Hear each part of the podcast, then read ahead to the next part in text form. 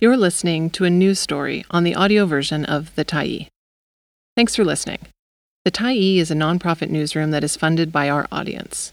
So, if you appreciate this article and you'd like to help us do more, head on over to support.thetyee.ca and become a Tyee builder.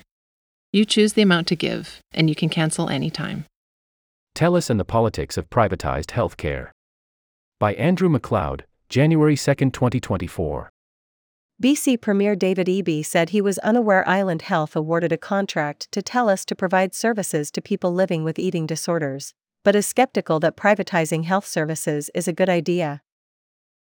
BC United leader Kevin Falcon said he supports the government contracting out the services to TELUS as long as it tracks the company's performance to make sure it is getting positive results. The one year contract started on November 1, 2023, a spokesperson for Island Health said. It will pay TELUS Health Solutions $292,500 to support up to 35 people. I don't know about that specific program, Eby said in a pre Christmas interview. I know we've had our challenges over the last little while with TELUS Health, and we've been able to address them using the authorities we have in the law here in British Columbia. A year ago, the province's Medical Services Commission filed for an injunction in the BC Supreme Court alleging the TELUS Life Plus program's billing practices contravened the Medicare Protection Act. The parties settled the dispute in April with an agreement the corporation will no longer offer access to publicly funded family doctors for patients who pay thousands of dollars in fees. There's a huge amount of interest in the private sector in getting into healthcare, Eby said. They see opportunities to make money there. The challenge is that in our healthcare system, those who support privatization of healthcare always fail to explain to my satisfaction how adding profit margin to the limited number of health workers we have somehow improved services for people. The big challenge for the government is finding enough doctors, nurses, and other health professionals to deliver the care, said Eby. When you're suddenly competing with the private sector for those same doctors and nurses, it doesn't make sense to me how that's going to improve the patient experience. In December, the Tyee broke the news that Island Health, the provincial government body that provides health care on and around Vancouver Island, had awarded a contract for eating disorder services to TELUS, a publicly traded telecommunications company worth $35.8 billion. Falcon said he was unaware of the contract, but supports the idea of Island Health's contracting TELUS to provide services. What I would care about is the results, he said. If they can demonstrate they're able to get results so that these folks can get the care they need and deliver a good outcome, then I would say it's worth supporting. The government needs to watch the contract carefully and make sure it can measure positive results, or it shouldn't fund it, Falcon said. Eating disorders, it's a horrific situation, there's a mental health element to that as well, so it requires some real care, he said. If the choice is between getting no care and getting some care, I want to make sure they get some care and just make sure we measure whether the results are improving. The contract is the result of a request Island Health put out a year ago seeking proposals from organizations with expertise in eating disorders to provide virtual and in person counseling and support services, including access to psychiatrists, psychologists, dietitians, and primary care providers. Eating disorders such as anorexia nervosa, bulimia, and binge eating are complex mental illnesses involving relentless unhealthy thoughts and behaviors towards food, weight, and body shape, according to Island Health. The care was to be for young adults and adults who have had persistent struggles with eating disorders and who have not benefited from traditional recovery focused treatment. According to one person living with an eating disorder who was referred to TELUS, patients receive a code that allows access to health services the company provides digitally. They said the service did not appear in any way tailored to people with eating disorders and seemed no better than going online and searching randomly for a counselor. Jonathan Morris, CEO of the BC division of the Canadian Mental Health Association, told the Tyee that he was concerned that the services be integrated with the public system and based on the guidance of people with lived experience. Many in the community who might use the services are doubtful that TELUS will provide the care that people need and want, said Shaylee Ritchie, a co founder of the group Vancouver Island Voices for Eating Disorders, or VIVED. We do have some serious concerns, she said. Namely, that there was no consultation with people with lived and living experience, even though we were sitting in active meetings with Island Health, MCFD, the Ministry of Mental Health and Addictions, and the Ministry of Health. The Ministry of Children and Family Development, or MCFD, provides some services on the South Island for people with eating disorders. DEET wants eating disorder services on Vancouver Island that are safe, effective, and accessible to all, she said, adding that would include timely access to primary, secondary, and tertiary care services. Island Health could have instead used the money to reopen the two inpatient beds for eating disorder treatment at Royal Jubilee Hospital in Victoria that were closed in 2020, she said, and outpatient services need to be more available and diverse.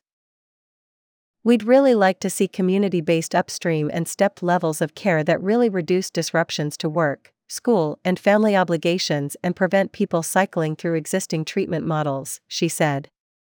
Care that is comprehensive, holistic, patient led, longer term, part of a continuum of services, culturally relevant and sensitive, as well as meaningfully trauma informed, gender affirming, weight inclusive, and intersectional.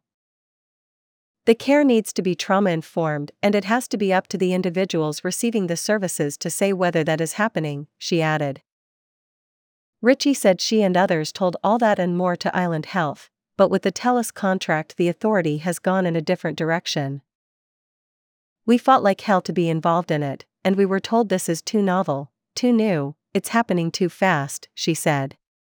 I don't know where it came from, but it was not anything that we advocated for, and we have continued to provide them with multiple different ideas for programs that they just have no interest in. The Health Authority issued its request for proposals on December 20, 2022, just four business days before the holiday break, and closed the competition on January 25, 2023. With such a narrow window for applications, it just seems really unlikely that many organizations that would have been better suited to running a program like this would have had any chance to apply, Ritchie said. The service TELUS will be providing is just one part of Island Health's larger program of eating disorder services, a spokesperson for the Health Authority said in a December 28 email. The goal of the RFP was to find a service provider to augment these existing services, with a specific focus on the availability of a virtual platform combined with optional in person services. The contract builds on significant investments Island Health has made in eating disorder services in recent years with the support of the provincial government and aims to improve virtual support options for clients in more rural slash remote areas and pilot innovative approaches to care in the current environment of health human resource shortages, they said. A team of clinical and non clinical island health representatives evaluated bids and chose TELUS Health Solutions based on the service model the company proposed and the costing. As with all contracts, there are performance measures and evaluation processes included to ensure clients' needs are being met and opportunities for improvements are identified and implemented, the spokesperson said. Once clients receive an initial assessment, they are able to access a variety of specialized services, including dietitian, nurse practitioner, physician, and be referred to psychiatry supports. Island Health has advisory tables for eating disorder programs and welcomes input and feedback on the services it provides, they said. After initial feedback, there have been changes to the TELUS service, they added, including adding an onboarding phone call with clients to support them through the process and making both Island Health and information about eating disorder clinicians more prominent on the app. Representatives of TELUS haven't responded to interview requests, Health Minister Adrian Dix has not been available for an interview. Sonia Furstenau, BC Green leader and MLA for Cowichan Valley, previously told the Tyee that in her view Island Health awarding TELUS a contract to provide eating disorder services is outrageous.